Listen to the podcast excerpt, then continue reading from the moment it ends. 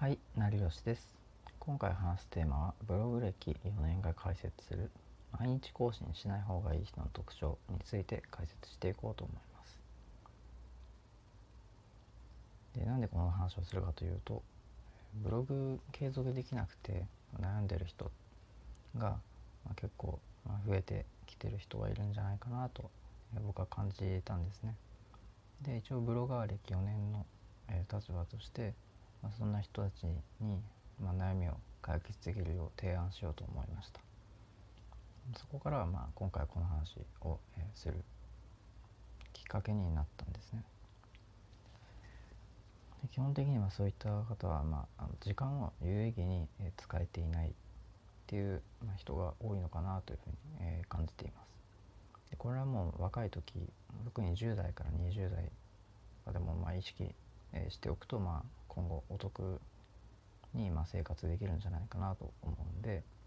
できるだけ早いうちからまそういった考えを身につけておくべきだなと思ってます。で頑張れる時期っていうのはそのどんどん揃えていくんでそのとにかくまあ若いうちからま自己投資をますべきだと、えー、考えてほしいですね。若いうちからその自己投資をすることによってまあ、どんどんその年取ってから、まあ、あまり、えー、自己投資をしなかった人と比べて、まあ、苦労しなくて、まあ、済むかなと思います。でその毎日更新をしない方がいい人の特徴についてなんですけど、まあ、そういった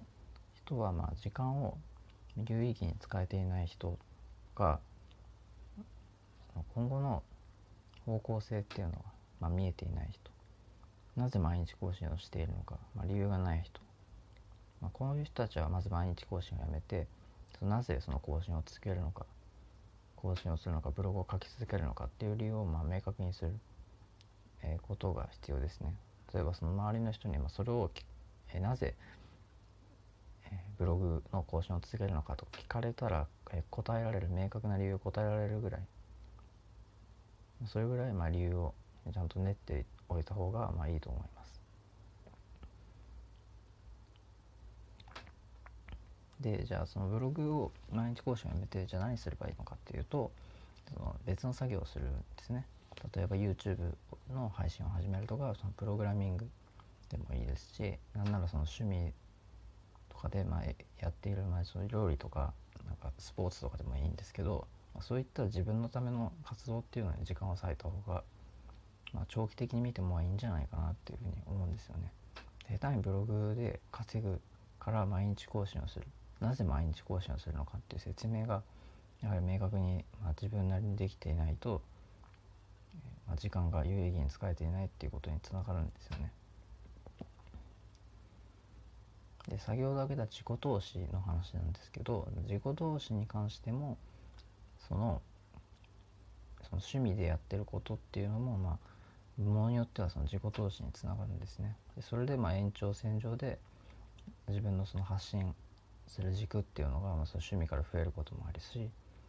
でまあ新しいことを始めればそれからまた発信することっていうのは増えていくんで、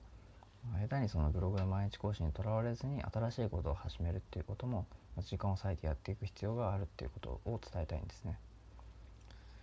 で僕の場合は一回そのブログの更新が止まった時があったんですけどそこではそのプログラミングを始めましたね。でプログラミングスクールに向かって実際プログラマーとしてまあ実際、えー、就職して稼いだことっていうのもあります。でそういったようにまあそうすると経験がま増えることによって発信する軸っていうのも増えていくんですね。だから是非発信する軸を増やすために毎日更新を一旦やめて別の新しいことをその分空いた時間でやっていくチャレンジしていくっていうことを是非検討していただきたい、まあ、今後もむしろやっていただきたいですね。でどうしてもブログを続けたいのであればその小さく、え、続けてみるっていうのがおすすめです。でできるだけつまり負担を減らしていくっていうことですね。負担を減らしてその空いた分余裕を出てきたら新しいことを始めるっていうことにつなげる。というのがいいんじゃないかなと思います。でまずは自分が興味があることから始めてください。自分が普段やっていることとかの量を増やしたりえー、ブログ以外のこととかでもまあ始めてみるといいんじゃないかなと思います。とにかく新しいことを始めるっていうことをまあ意識して、いただけるとその毎日更新を、えする意味っていうのも逆に明確になってくると思いますよ。で今回の話は以上になります。で今回の話はまあ短いんですけど、まあ、普段は結構がっつりあの